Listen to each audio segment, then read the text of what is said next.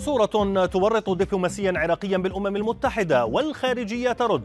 عادل إمام يرد بمقطع صوتي على الإشاعات حول مرضه ونشر أول صورة من داخل قبر الملكة إليزابيث الثانية.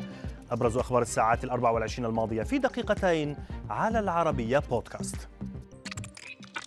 أثارت صورة مسربة من اجتماعات الجمعية العامة للأمم المتحدة غضبا واسعا لدى العراقيين إذ أن هذه الصورة تظهر أحد الدبلوماسيين العراقيين منكبا على مشاهدة إحدى مباريات كرة القدم أثناء تلك الاجتماعات.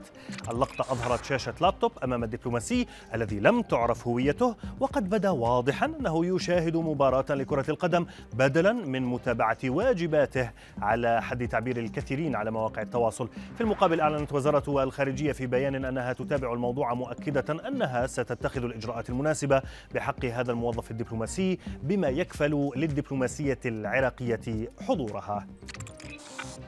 بعدما التقطت عدسات المارة مقطع فيديو له وهو يقود سيارته بشكل خطر وجنوني أمرت النيابة العامة المصرية بحبس المتهم المتسبب برعونته وعدم اتباعه للوائح والقوانين في حادث بطريق السويس العام.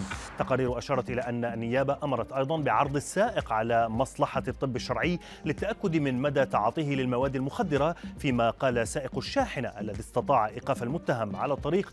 قال للعربية نت إنه صدم سيارة المتهور من الخلف حتى يخفف من سرعته ويتسنى للشرطة محاصرته.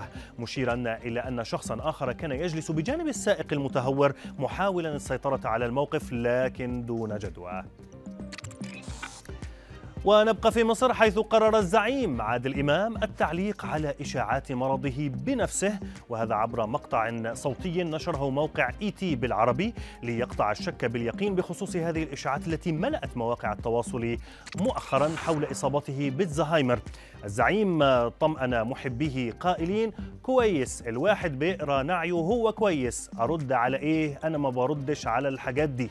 مؤكدا أنه بحالة جيدة ويتواجد في العزبة الخاصة به مع أبنائه وأحفاده وأضاف في كلمات مقتضبة أنه يحضر لأعمال جديدة في الدراما والسينما.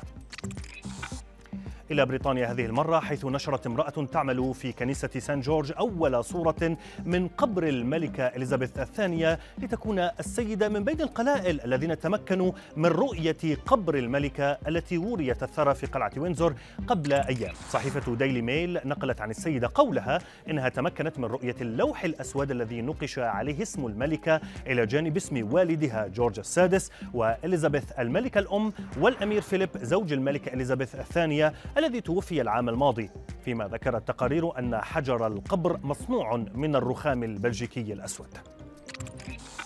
وفي خبرنا الأخير كشفت وزارة الصحة السويسرية عن خطتها لإعدام أكثر من عشرة ملايين جرعة من لقاح موديرنا المضاد لفيروس كورونا بعد انتهاء صلاحيتها الأسبوع الماضي. الوزارة أوضحت في بيان أنه ليس أمامها خيار سوى إتلاف الجرعات بعد انتهاء صلاحيتها مشيرة إلى أن الحكومة كانت طلبت جرعات كثيرة من مختلف الشركات المصنعة لمواجهة الوباء لكن ثبات فعالية لقاحي فايزر وموديرنا جعل فائضها من الجرعات كبيرا فيما أفاد أفادت تقارير محلية بأن قيمة الجرعات التي ستتلف قدرت ب 285 مليون دولار.